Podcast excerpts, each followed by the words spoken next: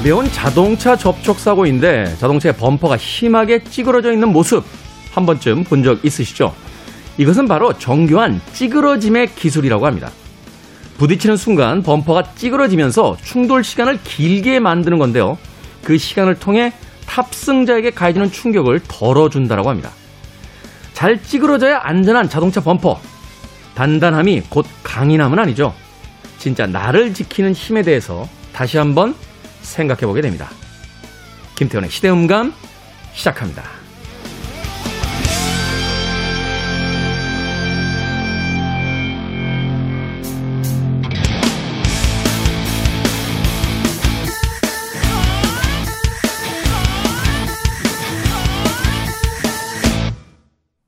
그래도 주말은 온다. 시대를 읽는 음악 감상의 시대음감 김태훈입니다.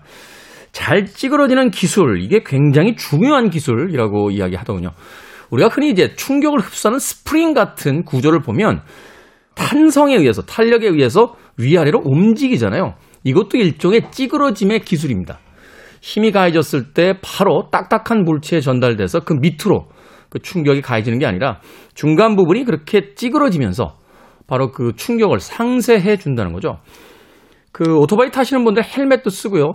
제가 예전에 그 등산 한참 할 때 암벽에 올라갈 때 쓰던 헬멧도 있는데 그때 들었던 이야기도 굉장히 인상적이었던 것이 뭐냐면 어딘가에 부딪혔을 때 이 헬멧이 잘 깨지는 것도 기술이라고 하더군요.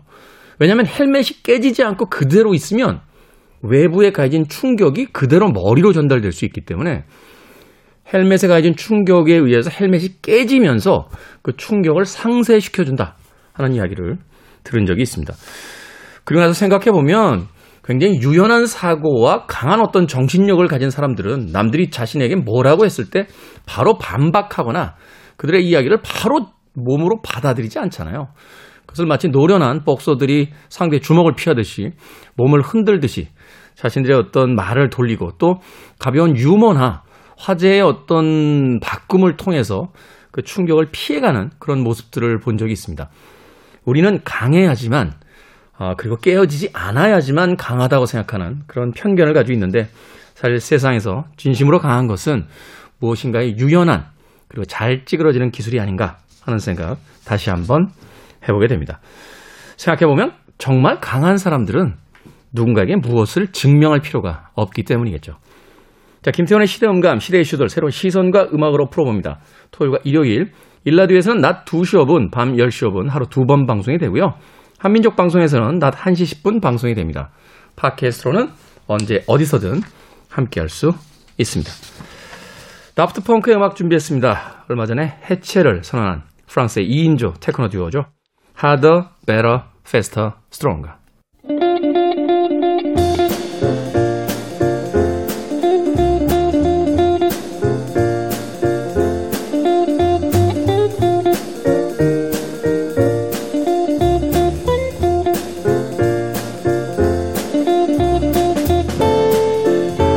세계 리더들 중엔요, 읽는 것이 힘이다 라고 말하는 이들이 많습니다. 그 중에서도 거의 활자 중독 수준으로 알려졌던 나폴레옹은 전쟁터에서 마리에 앉아 책을 읽었던 걸로 유명한데요. 일명 마상 독서라고 일컬어졌습니다. 아는 것이 힘이듯 읽은 것도 힘입니다. 우리 시대의 힘이 될 책 이야기, 책은 북. 정윤주 작가님, 생선 작가님 나오셨습니다. 안녕하세요. 안녕하세요. 안녕하세요. 자, 두 분도 활자 마니아 넘어서서 거의 활자 중독에 가깝지 않나 하는 생각해 보게 되는데, 나 이런 순간에도 책 읽었다 하는 개인적인 어떤 에피소드들이 있다면 어떤 걸까요? 전 어릴 때 기억나는데 이불 속에서 읽었어요. 엄마가 책 못 읽게 해가지고 이불 속에서 혼자 이불 속에서. 혼자 후레쉬 네, 이렇게. 이렇게 해가지고 한쪽만, 한쪽만 들어놓고. 예. 아, 그때 읽었던 책이 뭡니까? 그건, 기억이 안 나요. 아, 그렇군요.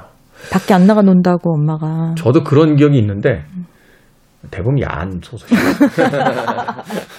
네. 생선 작가님은 어느 순간에까지 책을 보신 기억이 있습니까? 저는 훈련소에서 책 읽은 적이 있어요. 군대 훈련소 네. 자대 배치 전에 네. 어떤 책 읽으셨어요? 거기 읽을 책이 없어서 좋은 생각 이런 거 읽었었어요. 평소에 안 읽던 책들. 그 군대 훈련소라든지 군대 가면 이제 그런 책들 이제 꽂혀 있잖아요. 네. 어, 그런 책들. 네.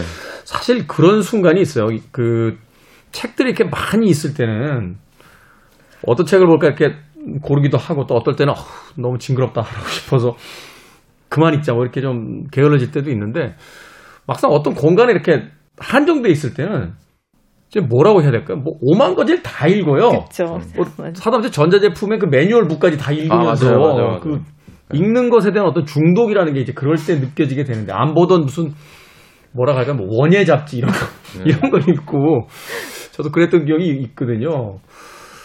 이참 읽는다는 행위는 음, 한번 어린 시절에 이제 습관이 들면 일종의 중독처럼 아주 좋은 중독처럼 우리에게 영원히 남는 습관 같은 것이 아닌가 하는 생각이 듭니다. 자, 우리 시대 책 이야기, 책은 북. 자, 오늘은 생선 작가님이 이 하나의 주제를 가지고 가져온 두 권의 책 먼저 만나보도록 하겠습니다. 어떤 책입니까? 예, 제가 골라온 책은요. 오늘의 주제는 다리로 글을 쓰는 작가들입니다. 다리로 글을 써요. 네, 뭐 그렇다고 해서 발가락 사이에다가 펜을 끼워서 쓰는 건 아니고요. 그런 작가들도 있었죠, 사실은 네. 이제. 네. 예. 근데 그거보다도 이 의미는 우리가 이야기할 때 작가는 엉덩이의 힘으로 글을 쓴다고 하잖아요. 그러니까 오랫동안 이제- 앉아 있어야 하는 글쓰기. 저희끼리도 그런 얘기 합니다만 글은 엉덩이로 쓰는 거라고 네. 얘기하죠. 근데 이 작가들은 앉아 있는 시간보다 나돌아 다녔던 시간이 더 많았던 작가들이에요. 그래서 이상적인, 이상적인 작가네요. 네. 첫 번째 책은 동양 기행이라고 동양기행. 해서요. 일본의 사진 작가예요. 후지하라 신야라는 작가의 책인데, 이 책 시리즈로 나오지 않았습니까? 네, 이 책이 이제 세 권으로 나왔었는데, 뭐, 인도 방랑, 티벳 방랑, 동양 기행 이게 3부작으로 동양 여행기 시리즈인데 근데 이 제가 소개하는 이 동양 기행이 이 세 권의 책들 중에서 가장 정수라고 꼽히는데요. 네. 시리아부터 파키스탄, 인도, 티벳, 미얀마, 태국, 그다음에 중국, 그다음에 서울까지 음. 여기를 떠돌아다니면서 쓴 책인데 이분은 이제 뭐라고 해야 될까 좀 글이 어두워요. 밝은 면을 보거나 긍정적인 생각을 하는 게 아니고 사실은 저도 이 책 읽었는데 사진은 정말 좋습니다. 아, 사진 엄청 좋아요. 사실 서점에서 저도 사진 보고서 이 책 구매해서 읽었는데 대부분 그 뒷골목들 많이 가시대요. 예 뒷골목 후주하시냐 이분 꼭 밝고 아름다운 것들 많은데 뒷골목에 가서 그렇게 사진을 찍고 글을 쓰세요. 그래서 뭐 되게 슬픈 이야기들도 많고 음. 뭔가 인간의 본질에 대한 좀 어두운 부분이라고 해서 악은 아니고요. 네. 그러니까 조금 뒷골목 위주로 글을 쓰다 보니까 좀 우리가 좀 회피하고 싶고 숨기고 싶은 그런 이야기들이 있죠. 도시의 그런 단면들을 소개하는 책인데요.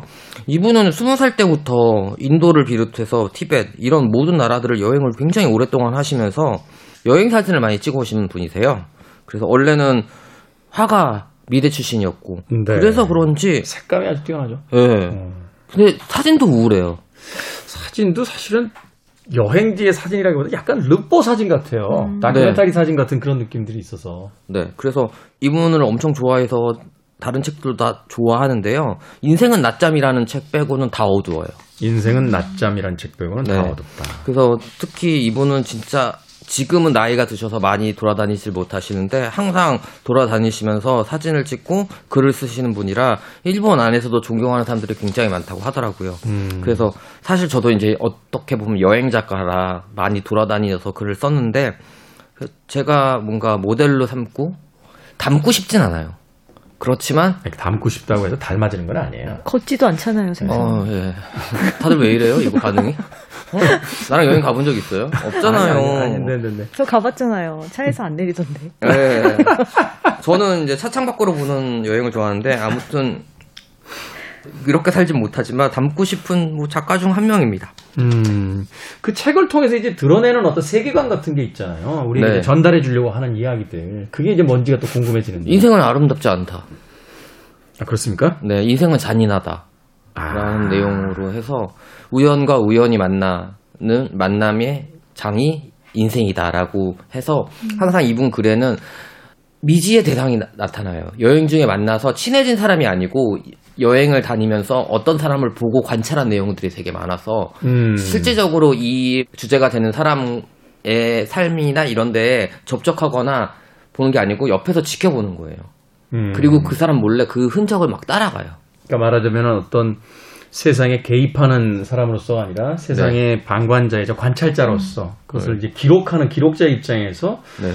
그러니까 거리를 그 탐닉하며 다니지만 결국은 그 거리 안에 있는 누군가를 지정하고 그 사람을 쫓으면서 이제 글들을 써나간다. 네. 이 특히 이 동양기행이 엄청 좋은데 터키에 관련된 이야기가 있는데 거기에는 예전에 터키에서 만났던 여성분을 다시 만나러 가는 내용이 있거든요. 네. 근데 그 여성분을 알지를 못해요. 아는 사람이 아니야. 만나본 적은 없는데 음. 아, 그 우연히 아- 그 여인을 본 적이 있어서 그 어디 찻집에서 일했던 여성분인 거예요.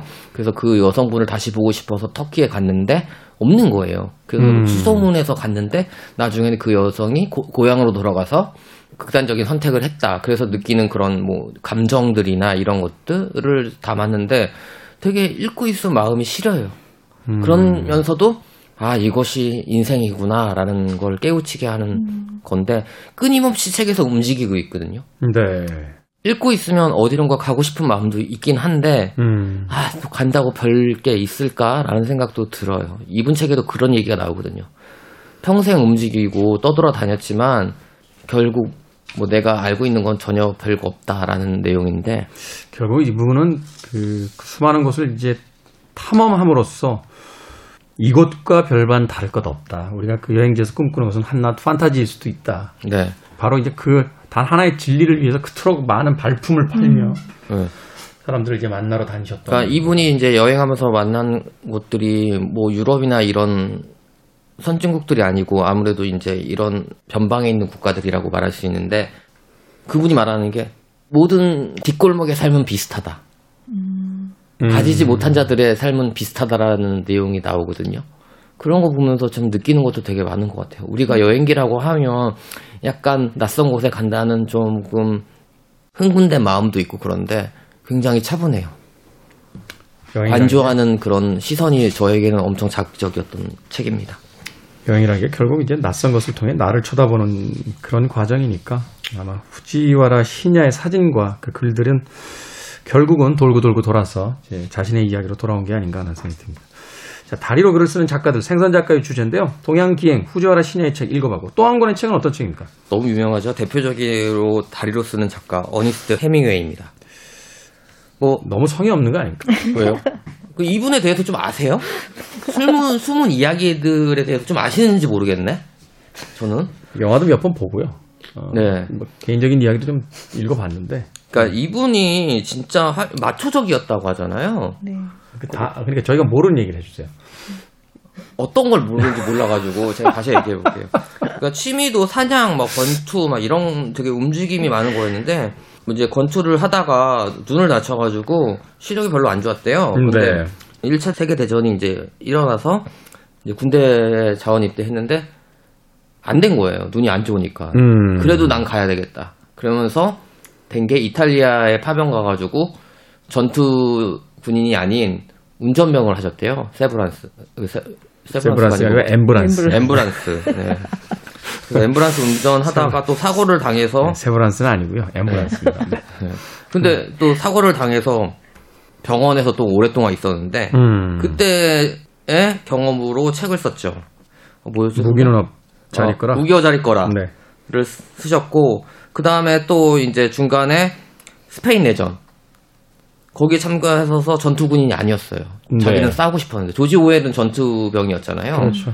그때 이제 소위 유럽의 지식인들이 그 어, 스페인 내전에 참 많이 참전을 했죠. 네. 네. 그래서 밤 프랑코 전선에 뛰어들었었는데 근데 그 뛰어든 작가들이나 유명인들 중에 지식인들 사이에서도 전투병이었냐 아니면 그거 이거에 따라서 또 달라진대요. 유치해요, 참 유치해. 네. 쳐주고 안 쳐주는 게 있는데 음. 해밍웨이는 전투병이 아니었대요. 그런데도 총을 가지고 다녔대요. 자기는 전투병인 것처럼 네. 근데 그때의 경험을 또 토대로 누구를 위하여 종을 울리나를 또 쓰셨고요. 네. 그 다음에 뭐 쿠바에 가서는 노인과 바다를 썼고 뭐 다 자전적인 이야기들이잖아요. 네. 특히 이분이 좀 특이한 게 글을 진짜 빨리 썼대요. 그러니까 초고를 진짜 빨리 쓰는 스타일이었는데 근데 문제는 뭐였냐면 초고를 썼는데 그게 못 읽어줄 정도로 엉망이었대요. 음. 그래서 그거를 후 편집을 할때 초고 쓰는데 두 달 걸리고 그 교정 보는데 2년 걸렸다고 하더라고요. 그러니까 일단은 자기 머릿속에 있는 걸 막 쏟아낸 다음에 그걸 이제 정리해 가는 과정이 훨씬 더 근데 긴- 정리를 못 해가지고 자기가 그 초고를 쓰고서 읽었을 때 무슨 말인지 몰랐다는 경우도 많더라고요. 음. 그리고 그 당시만 해도 타자기를 쳤잖아요. 그렇죠. 타자기를 능숙하게 다루지 못해서 그 타이피리스트라고 하죠. 전용 타이피리스트가 있었을 정도로. 따로 있었을 정도로 네. 근데 엄청 많이 사람이 바뀌었대요. 워낙 까다롭고 성격이 안 좋았고 그다음 에 우선 타이피리스트들이 초고를 이제 손으로 썼을 거 아니에요. 그걸 못 알아보겠다고 해가지고 음. 그래서 많이 바뀌었다고 하는데 특히 해밍웨이 같은 경우는 제가 워- 워낙 좋아하잖아요. 좀 문체도 하드보일 스타일이고 약간 간결하면서 세고 그다음 멋부리지 않고 막 얘기하고 이런 거 있잖아요. 남성답고 멋 되게 부려요 생선 작가가 네. 이게 네. 제가 그 멋이 뚝뚝 묻어납니다. 저 그래서. 제가 그러니까 어떻게 한국의 해밍웨이의 적자 정도. 되는 것 같아요. 아니 그럴 일은 없어요. 네. 그럴 제가 방송 중에 정말 그런 이야기까지 해드릴 수는 없지만 그럴 일은 없습니다. 근데 이제 노년에 비행기 사고를 당해가지고 비행기가 이제 추락하면서 다쳤는데 그 후유증으로 우울증하고 이제 그런 병들이 되게 심했대요. 근데 그 당시만 해도 이 정신과 의학이 발전하지 못해서 전기 충격 요법이라든가 그 다음에 코에다가 그 이렇게 얼음 송곳으로 해가지고 여기 뭐 이렇게 내로 해서 뭐 제거하는 수술 있잖아요. 네. 그게 그 당시에 되게 만연했었는데 지금은 다 못하고 있거든요. 사실 이제 근거가 없다고 이제 판명이. 네, 근데 뭐 전기 자극은 요즘에도 하는 걸로 알려져 있는데 그렇게 많이 한지 않대. 근데 그거를 너무 많이 받아가지고 후유증이 너무 심해서 그걸로 인해서 이제 스스로 이제 목숨을 끊었다는 이야기도 있을 정도로. 근데 아무튼 끊었어요 스스로. 사실은 이제 그런 후유증과 이제 알코올 중독이 심했고 그 네. 작품에서의 어떤 자기 한계도 자꾸 이제 느껴지고 있었고 그다음에 이제 쿠바에서 추방당하잖아요. 네, 그러면서 이제 결국은 그 자신이 가장 사랑했던 곳으로부터 이제 추방된 뒤에 그 우울증이 이제 심해져서 목숨을 끊었다. 그리고. 이제 마지막 유서에서는 글이 안 써진다. 제가 지금 그 얘기 했잖아요. 예, 작품이 잘 안 됐다고. 아니 글이 안 써진다는 얘기는 안 했잖아요. 이게 마- 낱말로 남아 있다니까요. 글이 안 써진다. 네, 잘못했습니다. 식으로 해가지고 근데 글을 쓰셔서 알잖아요. 태원지 데이도. 제, 제는 잡글 쓰는 사람이니까 뭐 제 글이라고. 근데 글이 안 써지는 게 뭔지 아실 거 아니에요. 그렇죠. 예. 우리 정윤주 선배도 그렇고요. 근데 정말 그 고통은 진짜 괴롭거든요. 네. 아 제가 그렇다고 해밍웨이를 따라한 건 아니고요. 네. 제가 자기적으로 생각하는데 저는 또 이 해밍웨이 작품 중에서 여섯 단어 소설 아세요? 그것도 사실은 그 나중에 어떤 여러 가지 사가들에 의하면 그게 과연 해밍웨이가 쓴 거냐 아니냐에 대해서 논쟁이 좀 많잖아요. 네. 여섯 단어로 쓰는 이제 소설 뭐 네. 어린아이 신발 한 번도 사용하지 않았음 팝니다. 아니 뭐. 세일 그것도 그러니까. 쳐야 돼요. 포 세일. 아니 그러니까 팝니다. 아 맞다. 어린아이 예. 갓난아기 신발 한 번도 사용하지 않았음이라 한 유명한 소설이잖아요. 네, 그래서 저는 이제 그거를 딱 보고선 그 저도 그 이야기는 들었거든요. 이게 썼다 안 썼다 이런 거 다 떠나서 진짜 훌륭한 거보다도 그거를 해석한 사람들이 더 훌륭한 것 같아요. 음. 그거에 담긴 내용들 있잖아요. 여섯 단어에 담겨 있는 내용들이 되게 슬픈 내용들을 하는데 아마 여러분들 찾아보시면 쭉쭉 나와 있을 겁니다. 소설은 여섯 단어인데요. 해설은 한 두 페이지 돼요. 그 이야기는 동의합니다. 해밍웨이가 사실 발로 쓰는 작가였다는 거. 그는 뭐 무수히 많은 20세기의 사건 현장들에 직접 가보고자 했고 또그 경험들을 통해서 자신의 어떤 작품들을 써나갔던 그런 작가이고 뭐 어떤 인터뷰에서 그렇게 얘기했잖아요. 자기가 경험하지 않은 것들을 쓸 수 없다라고 이야기한 음, 해밍웨이도 했는데 그렇게 생각을 해본다면 기획문을 쓰는 작가들과는 또 다른 의미로서 다리로 글을 썼던 작가였다. 그렇죠. 저랑 진짜 비슷해요. 저도 저- 제가 겪은 이야기들만 쓰거든요. 에세이는 당연히 그런 거 아닙니까?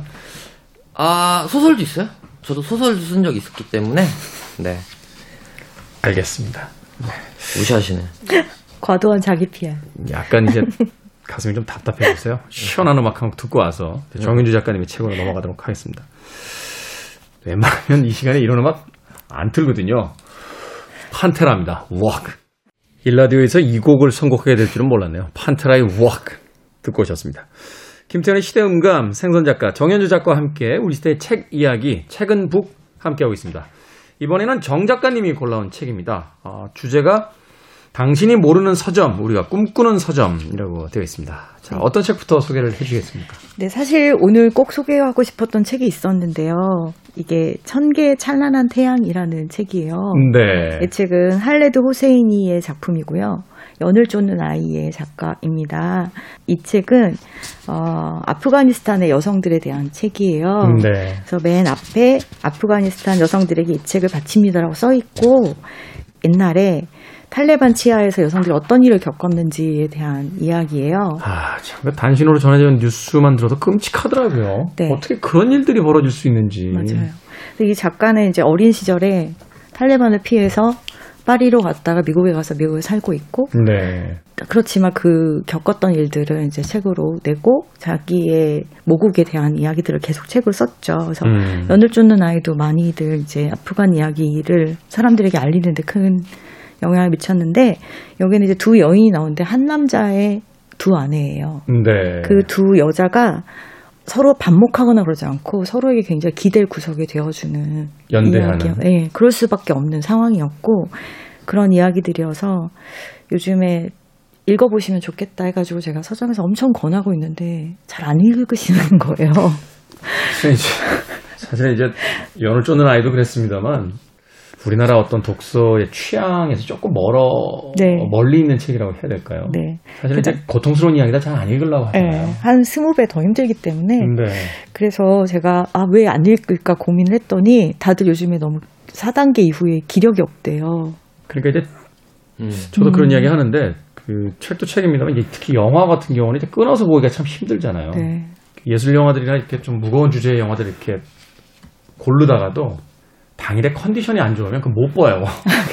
그렇죠. 선 선뜻 그 못 누릅니다. 이거 맞아요. 누르면 두 시간 동안 이제 사람 진을 빼야 되니까. 책에 대한 어떤 주제도 그런 것 같아요. 최근에 정말 코로나 때문에 그 많은 분들이 다들 힘들어 하시다 보니까 음. 네. 책이 너무 무거운 주제가 있으면 그래서 사실은 최근에는 그 약간 캐주얼한 책들이 많이 팔리지 않습니까?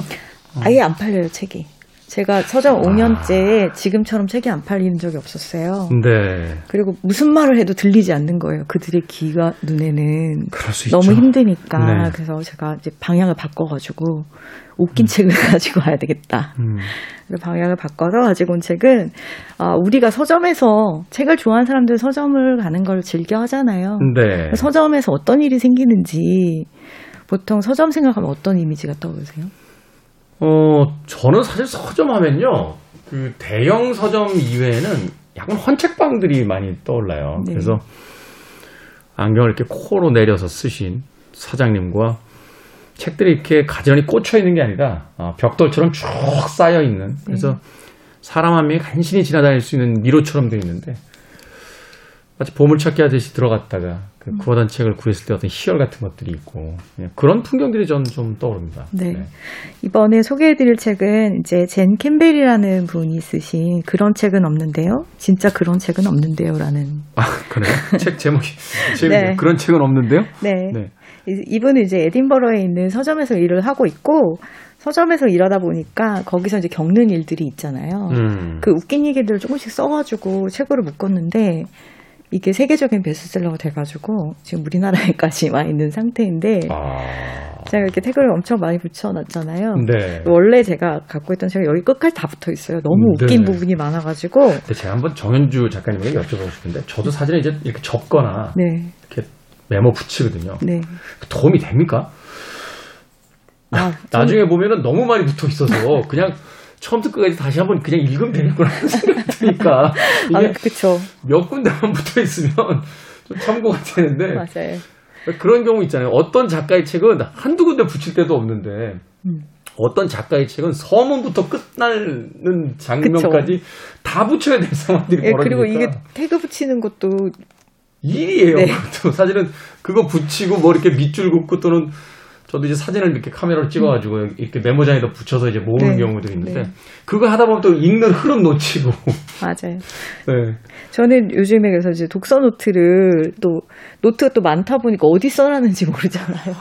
그래서 어, 그 네. 태블릿 PC에다가 저장을 해요. 네. 그래서 뭐 어떤 때는 사진으로 올려서 저장도 하고 어떤 때는 또 이제 손으로 적는 걸 좋아해가지고 저희 서점에서 그거 만들었어요. 그 태블릿 PC PC에 보면. 보면은 이렇게 틀을 만들 수 있거든요. 그래서 독서 네. 노트 틀을 만들어 가지고 그 거기다 쓸 수 있게. 최근에 그. 그런 어플이 있죠. 네. 읽은 책들 갖다 이렇게 쭉 진열하게 네네 쭉 그것도 하게 돼 있는 거. 해가지고 거기다가 이제 손으로 써요 펜슬로. 네. 음. 하는데 이 책은 그냥 읽다 보면 막 웃다가 끝나는 책이에요. 음. 예를 들면 이런 거예요. 1960년대 출간된 책을 찾고 있어요. 작가는 모르겠고 제목도 기억 안 나는데 표지가 녹색이고요. 읽으면서 여러 번 깔깔 웃었거든요. 어떤 책인지 아시겠어요? 이런 손님들이 실제로 이거 다 실제 경험담이에요. 그러니까 남아 있는 건 이거잖아요. 1960년대에 나왔고 녹색 표지인데 재밌었다. 네. 그래서 이런 식으로 돼 있어요. 손님, 혹시 제인 에어가 쓴 책 있나요? 제인 에어가 어떻게 책을 써요? 트레이너는 책 속의 주인공. 네. 1986 있어요. 그래서 아, 1984? 1986이요? 그래서 1984 네? 조지 후에 쓴 책이요. 그러니까 아, 1984 말씀하시는 거구나. 그랬더니 아니에요. 1986이에요. 제가 태어난 해와 똑같았단 말이에요. 이런 이런 얘기들이 실제로 서점에 일어나요. 근데 저도 거기 있으면 정말 정말 웃긴 일들 많은데 뭐 이런 이런 들어보셨죠? 원숭이 천 마리 앞에 타자기를 놓아주고 오랜 시간 동안 자판을 치게 하면 언젠가는 명작이 하나 나온다. 직원이 네 그랬더니 그러면 그 원숭이들이 쓴 책이 있을까요? 이런 거를 실제로 겪었던 일인데 일어나고 진지하게. 네 그리고 제가 지금 일주일치 장을 보러 가는 요 아- 마트 앞에 갈 건데요. 우리 애들 좀 맡기고 갈게요. 세 살 다섯 살이에요. 이러고 또 어떤 손님 뛰어들어와가지고 아 물 좀 달라고 막 그래요. 음. 그래서 뭐가 뭐 안 좋은 줄 알고 물을 주니까 가- 가만히 서 있는 거예요. 그래서 왜 이렇게 서 계세요? 뭐 하시는 거예요? 버스 기다려요. 이러는 사람. 아, 그 얘기, 정윤주 선배 얘기 들으니까, 저책 이야기 들으니까, 제가 음반샵에서 이랬을 때. 일했을 때, 와서 노래를 부르는 사람이 있어요. 그리고 이 노래 찾아달라고. 그런 음, 분들, 음, 음, 이렇게. 그런 분들은 꽤 있어요. 어. 네. 음반 샵뿐만이 아니라 저는 이제 직업이 음악 평론 그렇게 알려져 있잖아요. 팝컬럼니스트. 제가 이제 그 휴대폰 기능 중에요. 어, 11시쯤 되면 추천 기능으로 바꿉니다. 그래서 더 이상 전화 안 받거든요. 왜냐면 새벽 한두 시쯤, 지금 이제 4단계니까 안 됩니다. 예전에 코로나 이전에 친구들이 술이 취해 전화 옵니다. 이 노래 뭐야? 야 자냐 하면서 야 내가 너 자랑했어 네가 음악 평론가로 잠깐만 그래서 술집인 것 같은데 스피커에서 나오는 음악에다가 휴대폰을 대줍니다 그리고 이 노래 뭐니 하, 진짜 아, 그렇게 해서 그 교우 관계 끊긴 친구도 꽤 많습니다 그런 일들이 매일 벌어진다는 거죠 정말 많죠.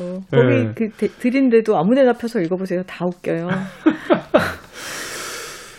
손님, 책값을 내면서 전 예전부터 서점 주인하고 결혼하고 싶었습니다. 침묵. 손님, 혹시 단골 손님과 결혼하는 환상을 가진 적 있나요? 직원, 침묵. 그런 게 진짜 전 예전에 카페에서 그런 적이 있는데. 어떨 때요? 혹시 손님하고 사귀는 생각 해보신 적 있으세요? 이런 거. 아, 그런 진상짓을 하고 다녔단 말이에요, 우리 생각해니까. 네, 그래서, 부끄럽다. 음, 그렇네요. 있죠? 라고 여자분이 그랬어요. 음. 제가 전화번호 알려드릴까요? 이렇게 얘기도 한 적 있어요. 그 다음 얘기는 안 네. 듣도록 하겠습니다. 아니요, 그래서 전화번호 알려드렸는데 전화는 안 왔어요. 어, 그런 게 많이 있어요. 마가렛 애트우드 사, 사인이 들어간 책 있나요? 어, 저희 집에 마가렛 애트우드 책은 여러 권 있는데요. 작가 사인이 들어간 책은 제가 알기로는 없어요. 그러니까 손님이 제 아내 생일인데요. 아내가 그 작가 사인 보내 열광해서요. 대신 사인 좀 위조해 주실 수 없나요? 이런 것들이.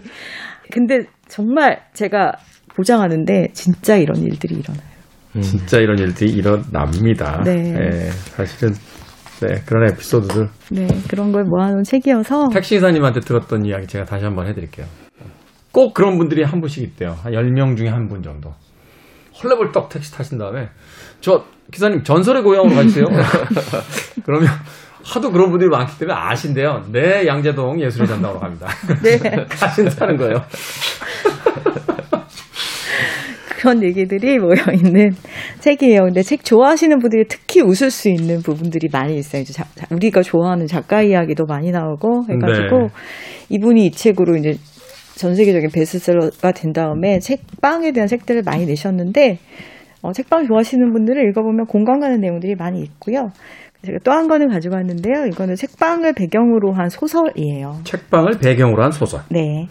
어, 여기 이렇게 보시면 이렇게 챕터별로 어떤 편지 같은 게 있고 그다음에 소설 내용들이 있고 챕터마다 이런 편지들이 들어 있어요. 네. 이게 뭐냐면 어, 섬에 있는 서점을 하고 있던 남자 주인공이 있어요. 이분은 그 섬에 이 서점이 하나밖에 없어요. 그 아내와 같이 서점을 하다가 아내가 북토크가 끝난 다음에 이제 작가를 데려다 주다가 데려다 주고 돌아오는 길에 교통사고가 나가지고 아. 사망을 하게 사망을 했어요. 혼자서 살고 있는데 이제 완전히 너무 부부 사이가 좋았고 그래서 피폐한 사람이 됐죠. 네. 그 이 사람한테 유일한 희망은 유명한 작가의 옛날 초판본이 있어요. 100년쯤 된. 거를 우연히 이베이에서 여러 권을 사면서 샀는데 거기 사인이 있었던 거예요. 어. 그래서 그 사인본을 팔면 몇 억을 벌 수 있는 사인본이 있었어요. 그래서 그거를 자랑하고 싶으니까 이게 유리로 된 금고를 만들어서 그 음. 안에 넣어놨거든요. 남들이 이제 볼 수 있게. 네. 근데 어느 날 이제 취해, 아내를 그리워하면서 취해 잠이 들었는데 깨보니까 없어요. 책이 없어진 거예요. 네. 도둑이 든 거예요. 어. 그또 도둑이 든 날, 마음을 어떻게 하지 못하고 경찰서에 가고 막 이런 일들이 있고, 그 다음날 그래도 살아야 되겠으니까, 그냥 좀 산보를 하면서 마음을 다스리자. 이러고 나갔다 오니까 또 서점 앞 안에 애가 하나 있는 거예요. 예? 업둥이가 들어왔어요. 그래서 그 업둥이를 어찌 해야 되나 그래서 경찰서 또 간 거예요. 이제 애가 이렇게 왔다. 근데 그날 음, 바닷가에서 사체가 하나 발견되는데 그게 이제 이 아이의 엄마였던 거예요.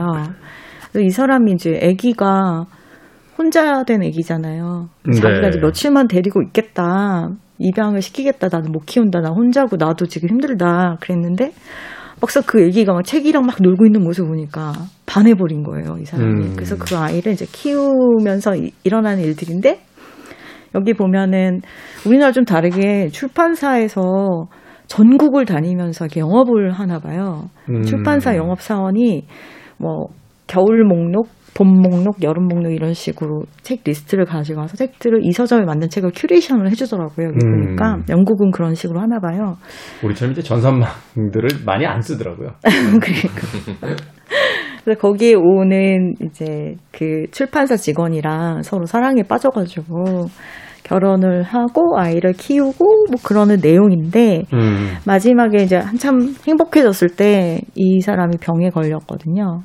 그래서 얼마 남지 않았다는 걸 알고 이렇게 매번 이 딸이 좀 컸을 때 아빠가 아파요. 그래서 음. 얘가 이제 중학생 정도 됐는데 소설을 쓰겠다고 막 그러니까 아빠가 얘한테 얘 책도 좋아하고 하니까 이렇게 책마다 메모를 남긴 거예요. 이 책에 대해서. 아, 말하자면 이제 그 길라잡이처럼. 네. 그래서 음. 처음에 읽을 때는 이게 무슨 아빠가 딸한테 그냥 책 소개해 주는 건가 보다 하는데 마지막에 딱 결론을 보고 나면은 아 이게 아빠가 남기는 일종의 유서 같은 음. 건데 모두 딸한테 남긴 이제 책들인데 거기에 보면 이런 게 있어요.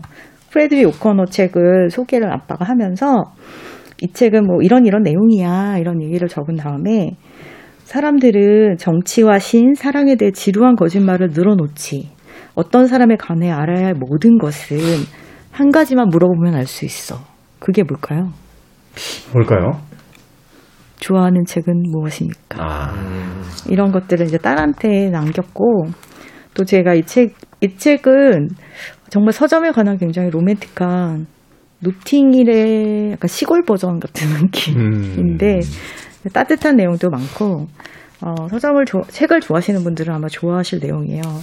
그리고 이제 아까 그 출판사 직원하고 어, 사랑을 이제 조금씩 감정을 하다가 같이 이제 지내면서 이 여자가 너무너무 좋아하는 소설이 있어요. 그래서 이 음. 남자가 프로포즈를 하려고 그 작가를 북토크를 불렀어요. 그 섬까지. 그래서 이제 북토크 끝난 날 북토크가 완전 망했어요. 음. 완전 그야말로 쫄망이었어요. 그래서 이 사람 너무 괴로워하면서 하다가 반지를 갖고 있다가 또 들켜요 또 성원하려고 그랬는데 설마 그 나한테 주려는 거야 이렇게 된 거예요. 그랬더니 이 사람이 이제 얘기를 해요. 어, 결혼합시다. 어, 난 너무, 서- 너무 뻔하게 들켰는데. 네. 난 섬에 처박혀 있고 가난하고 애도 딸렸고 수익이 점점 줄어드는 사업에 종사하고 있다는 거 잘 알아요. 당신 어머니가 나를 싫어하고 작가 이벤트를 주최하는 일에는 영 젬병이라는 것도 잘 알고 있습니다. 그러니까 여자가 아니 당신 장점부터 얘기해야지 여자가 이렇게 음, 말을 해요. 그러니까 그 남자가 하는 말이 내가 말할 수 있는 거라고는 우린 함께 헤쳐나갈 수 있을 거예요, 맹세코. 내가 읽는 책을 당신도 같이 읽기를 바랍니다. 나는 당신이 그 책에 관해서 어떻게 생각하는지 알고 싶습니다. 내 아내가 되어주세요. 당신에게 책과 대화와 나의 온 심장을 약속할 수 있습니다. 음, 이렇게 해가지고 책에 대한 어떤 네. 사랑이 있다라면. 네, 책을 같이. 너무 너무 좋아하는 사람들이면 아마 여기 원래는 이렇게 띠지가 있는데 어, 서점이 없다면 마을도 아니다라는 말이 있어요. 서점이 없는 동네는 동네도 아니지. 노서점, 노마을. 네. 네, 그런, 그런 그런. 이야기가 있는 책이에요. 우리에게 서점이라는 건 단순하게 이제 책을 사는 공간만은 아닌 것 같아요. 네. 최근에 와서 이제 서점에 가는 것 자체가 자신의 삶을 이제 추스리겠다. 다시 음. 한번 평화 속으로 좀 이 혼란스러운 삶을 정리하겠다. 네. 이런 어떤 일종의 리추얼 같은 음, 그런 느낌도 있고 또 서점에 그래서 오래 머무르게 되는 경우들이 많잖아요. 맞아요. 여기 보면 이제 동네 서점이 뭔지가 보여요. 여기 이제 이 사람이 자꾸 뭐 나 책 잃어버렸어요. 그리고 경찰서에 가고 애 들고 경찰서에 가고 경찰서 이제 소장님이 이 사람하고 친해진 거예요. 말을 몇 마디 나누다가 평생 책 한 권 안 읽던 분이 이제 책을 나 근데 음. 궁금한데 그래서 경찰이 나오는 책 있어요. 이렇게 해가지고 책을 읽기 시작해서 경찰들이 독서 모임을 만들고 아, 음, 그런 얘기들이 나와요. 그래서 아 동네 서점이 뭔지 어떤 일을 해야 되는지를 생각하게 해주는 부분들이 많이 나와요. 최근에 재밌어요. 음, 영화로 돼도 같아요. 네, 그래서 이렇게 보면은 그 건지 감자 껍질 파이 북클럽이라고 있잖아요. 자, 그런 제목 있어요? 네, 그거는 또 뭐냐면 그 영국의 한 섬이 어 2차 세계대전 당시에 어 독일군의 점령을 받았던 거예요. 음. 근데 거기서 그 사람들이 이제 독일군을 피해서 만나고 모일 때 북클럽을 핑계로 이제 모이거든요. 아, 근데 그날 갑자기 그 가다가 딱 걸린 거예요 독일군한테. 근데 그날 파이를 들고 있었어요. 네. 무슨 그 북클럽 이름이 뭐요? 그러니까 건지 감자 건지섬이거든요. 네. 건지 감자 껍질 파이 북클럽이에요. 북클럽이다. 그래가지고 그 되는데 그게 이제 어떤 작가와 그 섬에 있는 한 남자가 서로 편지를 주고받으면서 책을 구하고 그 여인이 추천했던 책, 아 팔았던 책이다. 음. 고서적에 그 여자 이름이 적혀 있었던 거예요. 그래서 그 남자가 책을 통한 펜팔들이 이루어지고. 네, 나 이 책 다른 버전들도 구하고 싶은데 이 작가 책 어디서 샀냐? 그리고 이 여자가 이제 이 여자는 런던에 있으니까 구해서 보내주고 이러다가 사랑에 빠지는 내용이에요. 서점에서 사랑에 빠지는 책을 사랑하는 사람들의 가장 낭만적인 어, 네. 이야기. 그러니까 바로 이 섬에 있는 서점에도 어, 담겨져 있더라고 합니다. 그러고 보니까 앞선 책이었던 진짜 그런 책은 없는데요 라는 에피소드에 나왔던 어, 서점의 손님과 사랑에 빠지는 환상을 가지고 계십니까? 얘기했던 그 손님의 일화가 아마도 이루어지지 못한 그 판타지를 이런 소설로서 또 만들어내고 아니 그 젠 캠벨이 북숍 스토리란 책을 냈어요. 네. 거기 보면은 서점 주인하고 손님들이 그렇게 결혼을 해요. 직원들하고 직원들 전 세계 서점을 조사해서 쓴 책인데 한국에서는 못 봤는데 생선 작가는 결혼해야 된다고 어제 이야기했는데 아, 서점을 오셔야겠네요. 서점을 가시거나 아니면 서점을 내시는 게 어떨까 하는 생각 해보겠답니다. 섬에 있는 서점 게브리엘 제빈의 소설까지 예, 정현주 작가의 두 권의 책으로서 읽어봤습니다. 자 오늘도 책은 북 각각의 주제를 가지고 두 권의 책씩 생선 작가님, 정현주 작가님과 함께 읽어봤습니다. 두 분 고맙습니다. 감사합니다. 고맙습니다. 저도 작별 인사 드리겠습니다. 아, 책 이야기 하다 보니까 그 곡 듣고 싶어졌어요. 어, 노팅힐에 나왔던 엘비스 코스텔로의 She. 오늘 끝곡으로 준비했습니다. 지금까지 시대음감의 김태훈이었습니다. 고맙습니다.